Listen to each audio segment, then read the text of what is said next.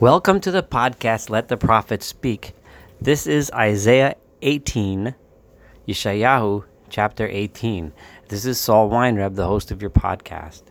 This chapter 18 is often considered one of the most difficult chapters in the book of Isaiah to understand. The commentaries struggle to find the connection between this chapter and the preceding ones. They struggle to understand the meaning and message of these verses, and struggle to understand how this fits into the masa'ot, the burdens or the oracles, which Isaiah is directing towards the other nations.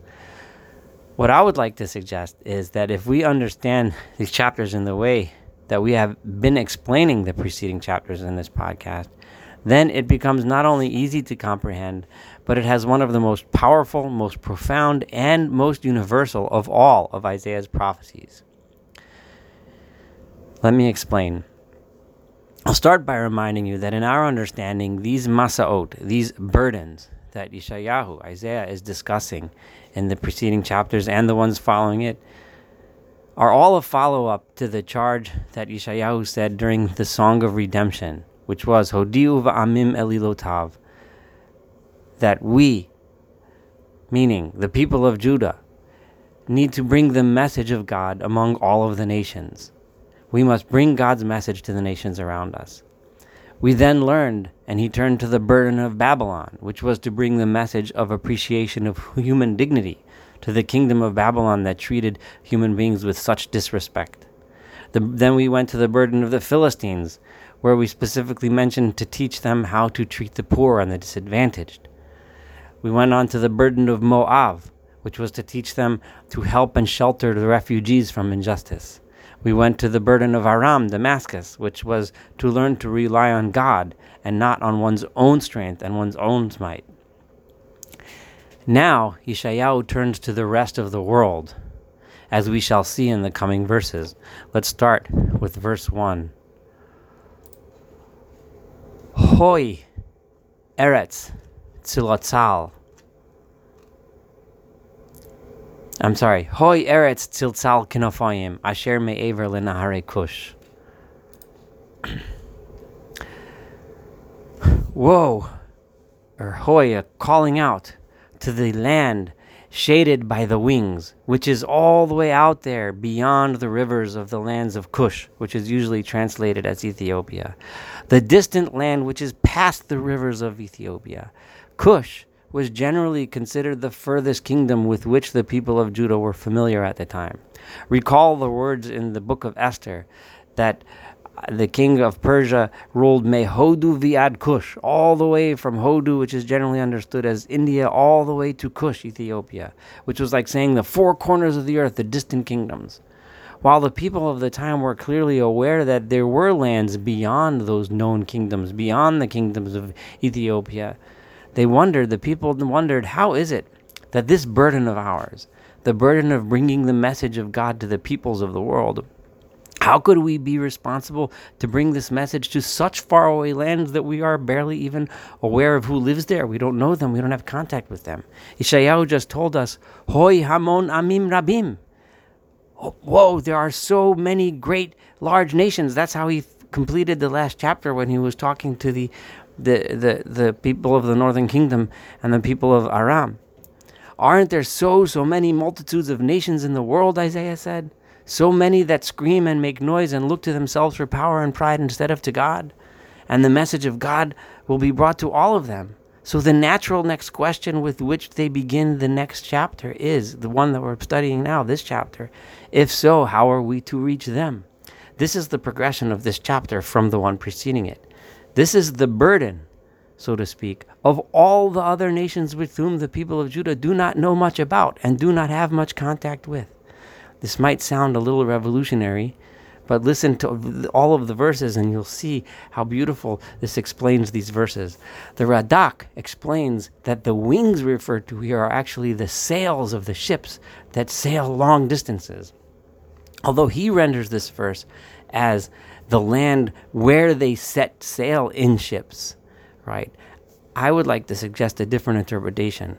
This is the land in the shadows of the sails of ships it's being called that because those are the lands that we reach by taking ships with sails that go in long to long distances.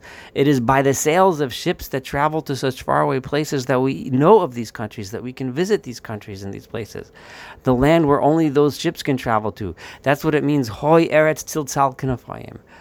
Hoy, calling out, or woe to the land that is out there shadowed by the ships and sails. Asher me'ever l'nari Kush, the land which is so far away that it's even more distant than the rivers of Kush. Now there's rivers and there's ships with sails. And we're going to get back to that in a second in the next verse too. Hasholeach bayom tzirim uvechle gomel pnei mayim. Lechu malachim kalim el goy mimushach umorot.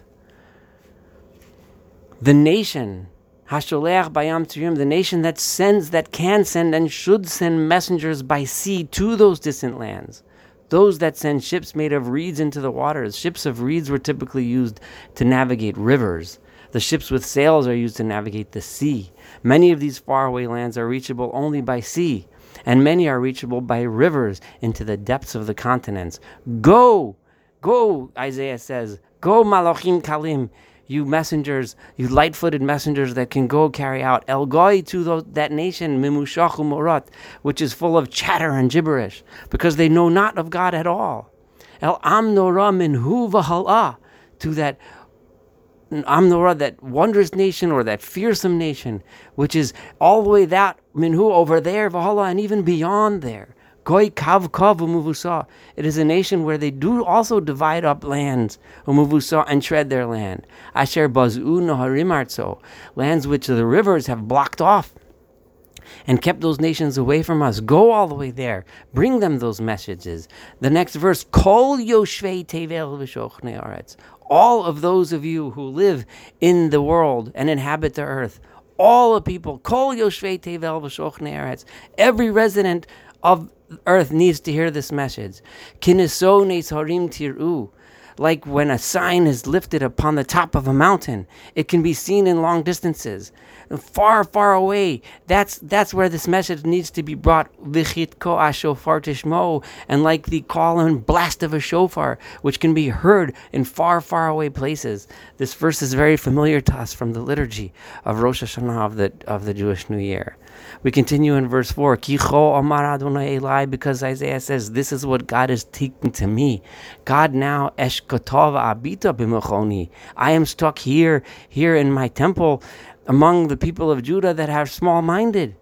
I'm only looking around here. I can only see in my living place. Of course, God can see everywhere, but the images of a God who's holed up in his temple. His message is not being brought to these faraway places. What are they looking at? They're looking at me as as the the heat or, or the rays of sun right, that come, the rays of sun that come and bring heat to the uh, to the sprouts of the ground to help them grow. But like an avtal, like a rain cloud on a hot day, the image of a sun shower where the entire sky is filled with light, but there's just one cloud with rain, one cloud giving sustenance, small cloud in the middle. That's where I am in this temple. The whole world is around me, but I have just this one cloud in the middle. God says, if this is how you treat me, you keep me in here, then before the, the harvest, yet after the budding, right? When the blossoms will harden into berries.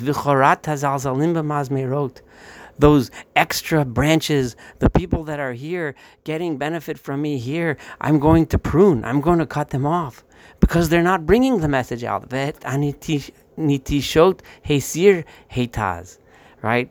And he will, in the end, God will destroy the people who did not carry his message to the ends of the earth. And God continues, Ye. I am going to leave those people to the to the hawks or or vultures of the mountains, will the hemata arets to be eaten by the animals of the land. The kotzalova ayet. And the and the um the vultures will come upon them, and the animals will just reside there in the winter, a picture of desolation of Jerusalem.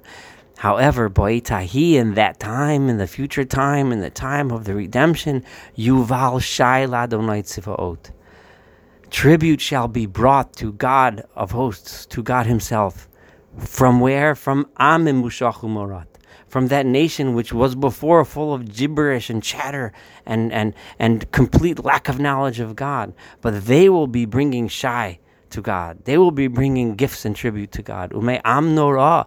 And from that fearsome nation that's out there, Minhu Vahala, which is all the way out there, Goy Kav Kavu that nation that I just described, that nation that lives out there, that also inhabits their land and treads the land, Asher Bazun Harimartso, that the rivers blocked off their land, they will be bringing their presence, El Mikom Shem Adonai Tzivot Har. Those faraway nations, they will come and bring to the place where God's name is called, the mountain of Zion, those faraway nations will in the future get this message, and they will in the future bring tribute to God Himself on the mountain of Zion. Thank you for listening to chapter 18. Looking forward to spending time and studying with you uh, chapter 19.